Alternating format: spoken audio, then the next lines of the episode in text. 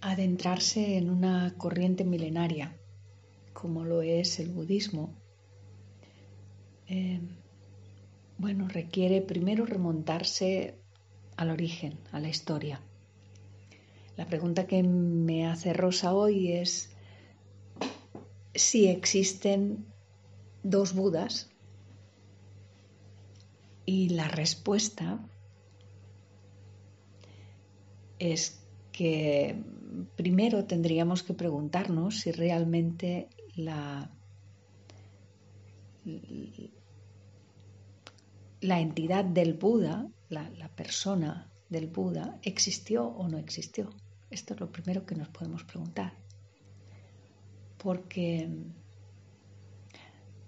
porque como es sabido, en Oriente hay muchas ah, concepciones de, de marcos históricos sobre la divinidad que pueden no ser eh, sino representaciones de un atributo que se considera sagrado o divino pero no tiene por qué ser un ser vivo que ha estado en la tierra, que ha pasado por la tierra y ha dejado una huella.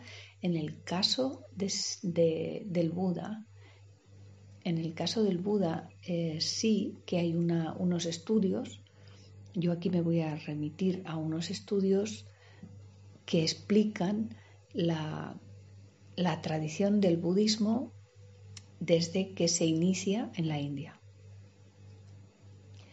Y estos estudios del budismo primigenio, de los orígenes, lo que dicen es que realmente en el año 485 antes de nuestra era, se dice antes de nuestra era porque em, se entiende que a partir del año cero estamos ya en la era actual, ¿no? Pero estamos hablando de 485 años antes de nuestra era.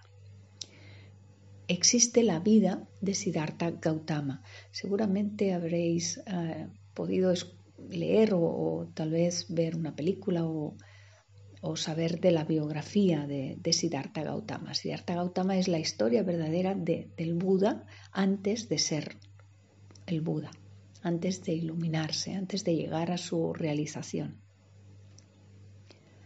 Lo que dicen en los estudios es que el Buda vivió 80 años.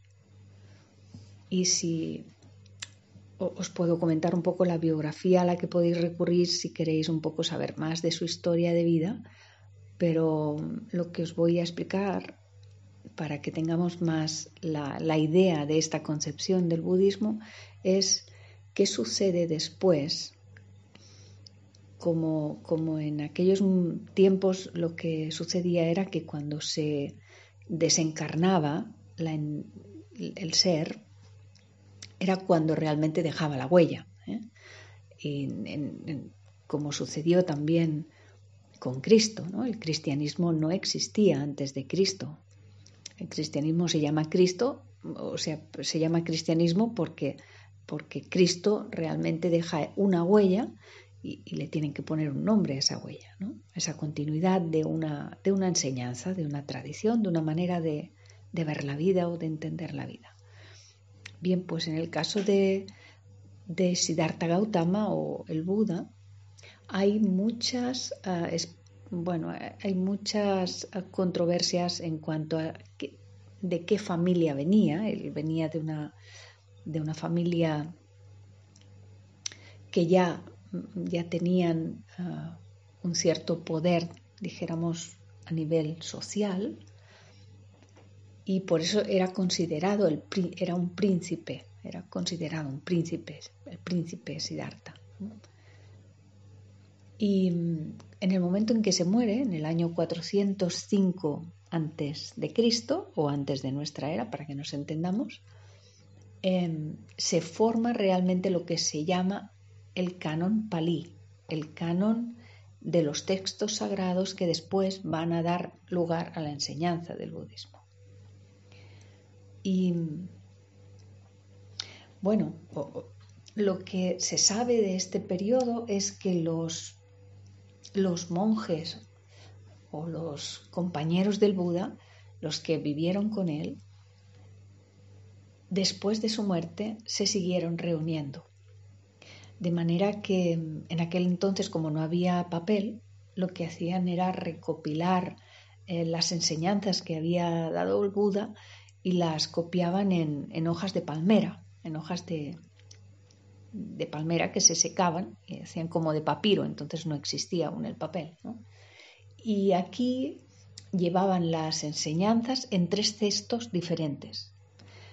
Estos tres cestos son los que hoy recogen lo que tenemos o lo que ha quedado de aquellas enseñanzas primigenias. Imaginaros, pues durante tantos siglos, cuántas veces hemos trillado y hemos deformado seguramente el contenido de aquellas enseñanzas originales, ¿no?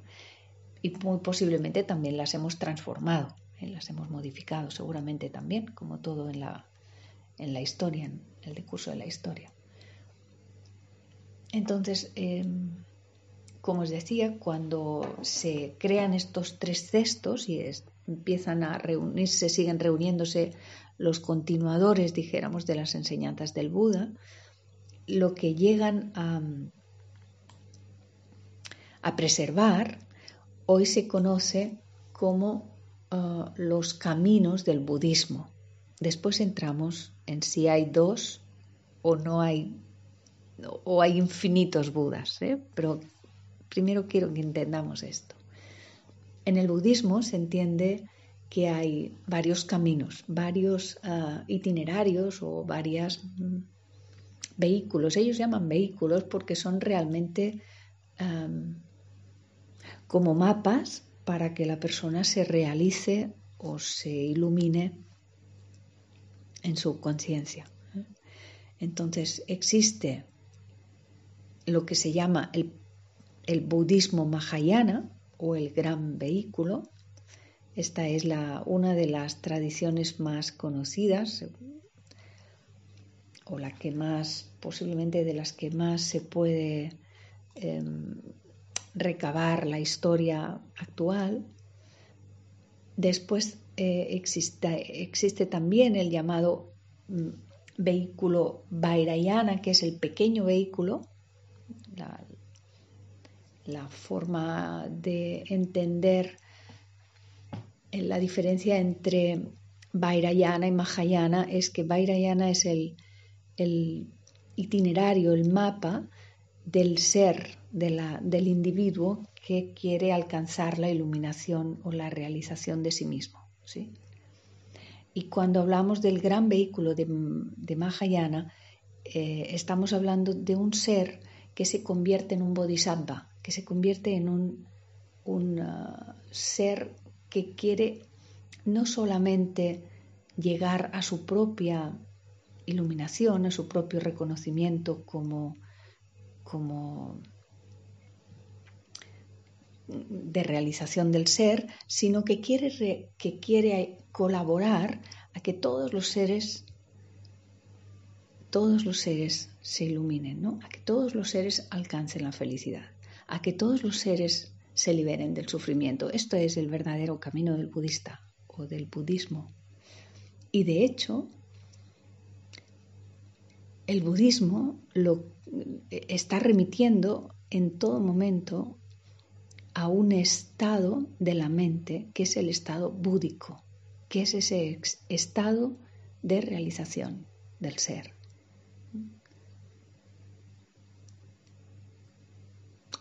Por supuesto, esto remite pues, o, se refiere al, conocimiento de sí mismo, a saber, a conocerse a sí mismo y, y aceptarse tal que como uno es. Y, bien, después mm, habría también una, tradición más antigua que era el, budismo Theravada, que mm, dijéramos es, es, una concepción más ah, tradicional, más clásica de, del budismo. Entonces, a la pregunta de de si hay dos Budas, y me atrevería a decir que, que hay infinitas representaciones del Buda, infinitas, infinitas. Porque dentro del budismo se entiende que todos los seres, todos los seres pueden alcanzar el estado búdico y por lo tanto todos los seres pueden convertirse en Budas. Las representaciones son tan solo eso, un símbolo que representa una realidad, una realidad que subyace a todo símbolo, que está por encima de la representación que, puede ser simbólica, que puede ser puntual y que puede ser de maneras infinitas. Por eso siempre cabe recordar que ninguna tradición ah, espiritual, ninguna, está limitada ni se puede limitar por ninguna por ninguna persona ni, ni ningún colectivo.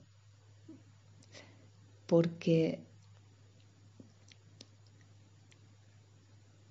porque los caminos espirituales son inabastables, porque los caminos espirituales no se agotan con, nuestro, con nuestra búsqueda, no se agotan tampoco con, nuestra, con nuestro intento de delimitar el concepto, de, dejarlos cerrados y perchetrados dentro de una sola comprensión o, o dentro de una, ¿cómo decirlo? Como si quisiéramos ponerle una etiqueta para reconocer este, este camino ¿no? o, esta, o esta tradición. ¿no? Pero para un budista, para una persona que realmente está comprometida en el camino budista, esto no es importante.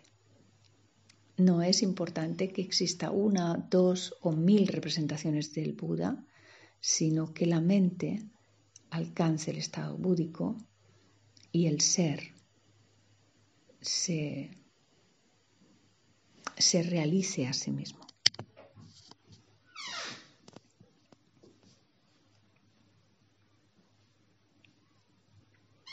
En todo caso, gracias por la pregunta y espero haber aclarado un poco más la, la situación y el conocimiento también de la tradición del budismo. Gracias.